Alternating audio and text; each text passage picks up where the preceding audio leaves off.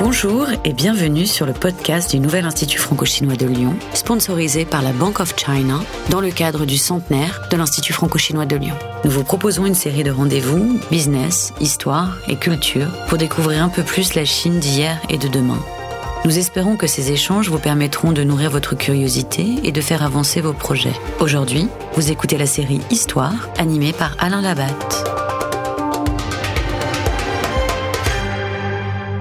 Bonjour à tous et bienvenue dans le quatrième épisode de notre série consacrée à l'histoire de l'Institut franco-chinois de Lyon à l'occasion du centenaire de sa fondation. Aujourd'hui, je reçois Madame Xiaomin Giaferi. Bonjour.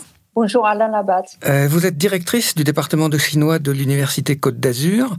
Vous avez publié des traductions de plusieurs romans chinois ainsi que de romans français. Vous êtes également auteur de deux autres ouvrages, le roman chinois depuis 1949 et plus récemment Langue et culture, méthode de chinois paru aux éditions Ellipse. Nous avons évoqué dans les épisodes précédents de notre série le mouvement Travail-études en France. L'ouverture en 1921 de l'Institut franco-chinois de Lyon en marque la fin.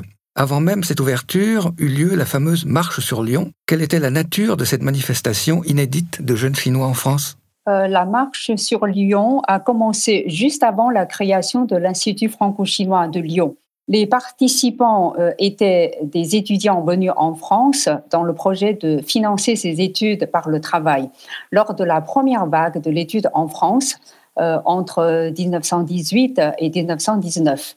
À ce moment-là, plus de 1400 euh, jeunes Chinois sont venus en France. La plupart sont entrés dans des écoles à proximité de Paris une partie d'entre eux, à peu près un tiers, travaillaient dans des usines à Firmini, à Saint-Chamond euh, ou à Le Creusot.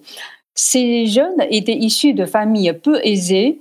La situation de l'après-guerre en France a perturbé leur projet, c'est-à-dire que des usines étaient fermées et ils se trouvaient au chômage, alors que euh, les organismes qui avaient promis des bourses n'étaient pas en mesure de leur euh, fournir ces bourses. Donc les étudiants ont manifesté dans un premier temps ils réclamaient des indemnités et ensuite ils demandaient à être admis par l'Institut franco-chinois de Lyon qui était en train de se créer. Leur demande a été refusée parce que euh, c'était convenu que les recrutements se feraient en Chine. Donc en euh, septembre 2021, des étudiants protestants sont descendus de Paris à Lyon. Euh, une centaine d'étudiants sont entrés de force dans le fort Saint-Irénée. La police s'est intervenue et euh, ces jeunes étudiants étaient enfermés euh, dans la nuit dans le euh, château Montluc. Et puis finalement, 104 étudiants ont été renvoyés en Chine. Parmi ceux-là se trouvait Chen Yi, une future personnalité politique de la Nouvelle Chine, puisqu'il sera le ministre des Affaires étrangères de la Nouvelle Chine. Donc, comment s'est déroulé ensuite les premiers pas de cet institut, qui était par ailleurs la seule université chinoise en Occident? Euh, D'abord, je pense qu'il faudrait évoquer le choix de Lyon. Ce choix témoigne à la fois d'une longue histoire et d'une nouvelle étape des contacts franco-chinois. Lyon, grâce à son industrie de la soierie et aux échanges commerciaux et culturels, bénéficie d'une relation privilégiée avec la Chine. C'est l'une des premières villes françaises, par exemple, où l'on pouvait apprendre le chinois dès 1900 et à l'université et à la chambre de commerce. L'Institut franco-chinois y est né grâce aux efforts des personnalités politiques. Je pourrais citer par exemple Édouard Herriot, maire de Lyon, Marius Moutet, député du Rhône, que vous connaissez bien, bien sûr. On peut aussi citer des personnalités universitaires euh, comme Paul Jubin, euh, recteur de l'Académie de Lyon, ou bien Jean Lépine, doyen de la faculté de la médecine de Lyon grâce à leurs efforts, le fort euh, Saint-Irénée a été mis à la disposition de l'Institut pour héberger les étudiants chinois. Comment donc fonctionnait cet établissement et par qui était-il dirigé? L'Institut franco-chinois de Lyon a été créé le 8 juillet 1921 sous forme d'une association selon la loi de 1901. Cette forme, je dois dire, a causé quelques déceptions du côté euh, des Chinois parce qu'ils trouvent que l'appellation association ne leur paraissait pas assez officielle. Euh, ce qui est intéressant, c'est de voir que la situation ressemble assez à l'Institut Confucius Côte d'Azur que je dirige euh, en ce moment, au sein de l'Université Côte d'Azur.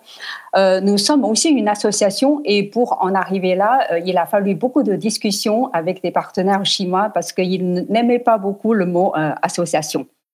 Alors, l'Institut franco-chinois de Lyon, selon les conventions, est créé sous forme d'association. le conseil d'administration est composé des deux membres des deux côtés, hein, des membres chinois et français. Le président est désigné par la France, le trésorier également est français. Euh, il y a un directeur français et un directeur chinois. Le premier directeur français est justement euh, Jean Lépine et euh, le directeur chinois est Tsai Yuanpei, ancien ministre de l'Éducation chinoise.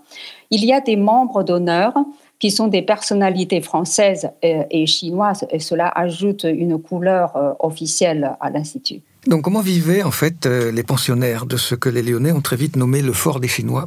Euh, ces étudiants d'abord étaient sélectionnés en Chine. La première année, ils étaient sélectionnés euh, dans trois villes essentiellement, Pékin, Shanghai et Canton. Peut-être parce que ce sont des villes qui fournissaient les premiers fonds de fonctionnement. Parmi les 127 euh, étudiants sélectionnés la première année, 13 d'entre eux étaient euh, des jeunes filles.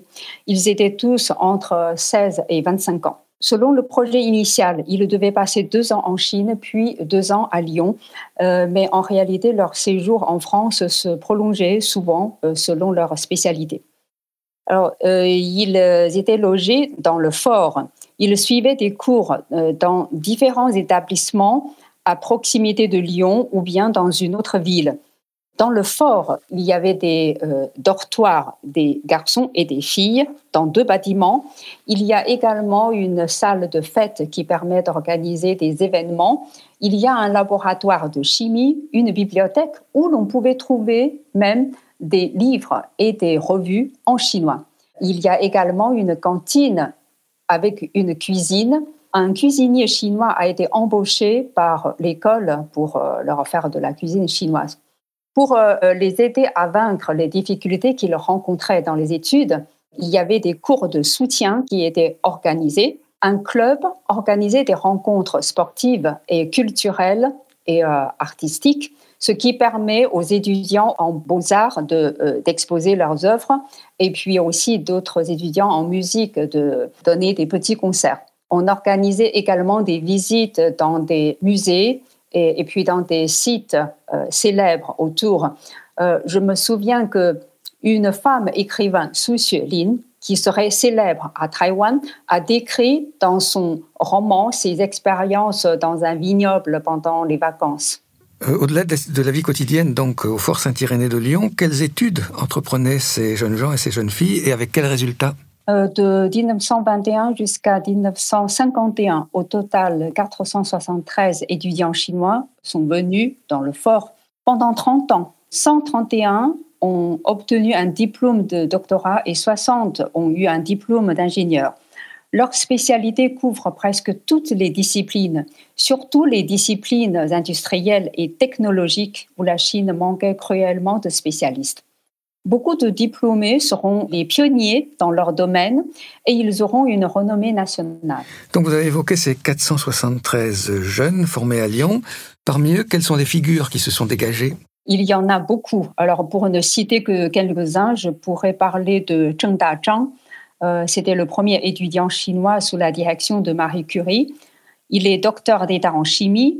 Il a créé dès son retour à Pékin en 1935 le premier centre chinois de la radioactivité.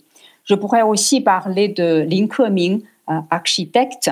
Il marquera l'architecture moderne en Chine puisqu'il a ouvert le premier département de l'architecture dans le sud de la Chine. Il y a également Fan Bingzhe, docteur en médecine. Il sera l'un des plus grands spécialistes chinois de la tuberculose et des maladies du poumon. La liste est très longue, mais je voudrais euh, signaler en particulier ceux qui ont beaucoup contribué aux échanges littéraires ou artistiques. Il y a le peintre Chang Shuhong. C'était le pensionnaire euh, qui a séjourné le plus longtemps dans le fort. Il a étudié euh, successivement à l'école de tissage et à l'école des beaux-arts à Lyon, puis à l'école des beaux-arts de Paris. Il a été primé à de nombreux salons et expositions et il est l'un des premiers artistes chinois dont les œuvres sont acquises par des musées nationaux français. Je voudrais parler également de Tai Wangshu, poète et fondateur de la poésie chinoise moderniste. En France, il a fréquenté le milieu littéraire de Malraux, euh, Superville, Breton, et il était ami d'Étiamble. Grâce à sa création et à ses traductions à double sens, le monde poétique des deux pays se communique. Au-delà de ces personnalités, donc, quel est le bilan finalement de cette aventure et son importance historique? Euh, Je pense que l'Institut franco-chinois de Lyon représente un épisode important dans l'histoire intellectuelle moderne chinoise. Par ses euh, efforts d'immersion d'un jeune, euh, d'un groupe de jeunes chinois dans la science, la technologie et la culture française. Ces étudiants, une fois diplômés, occupent des hautes positions les sphères intellectuelles, politiques et économiques. Ils ont influencé durablement tous ces domaines. Mais euh, je veux dire également qu'à part ce rôle, euh, l'Institut franco-chinois de Lyon a aussi joué un grand rôle pour diffuser la culture chinoise au public de Lyon et de la France. Les échanges sont à double sens. C'est donc un lieu de euh, rencontre et de dialogue entre les deux pays, entre les deux cultures. Un rôle qu'il continue à jouer aujourd'hui depuis sa nouvelle création. Merci beaucoup, Xiaomine Giaferi. Pour ceux qui souhaitent approfondir cette histoire, deux visites s'imposent. Celle bien sûr du musée du Nouvel Institut franco-chinois de Lyon, celle également du Fonds chinois de la Bibliothèque municipale de Lyon, le second fonds chinois en importance après celui de la Bibliothèque nationale de France à Paris, un fonds qui accueille les archives et l'imposante bibliothèque de l'ancien institut. Dans un prochain enregistrement, nous évoquerons précisément les figures de ces pensionnaires qui sont devenus de grands artistes chinois. Je vous remercie. Merci.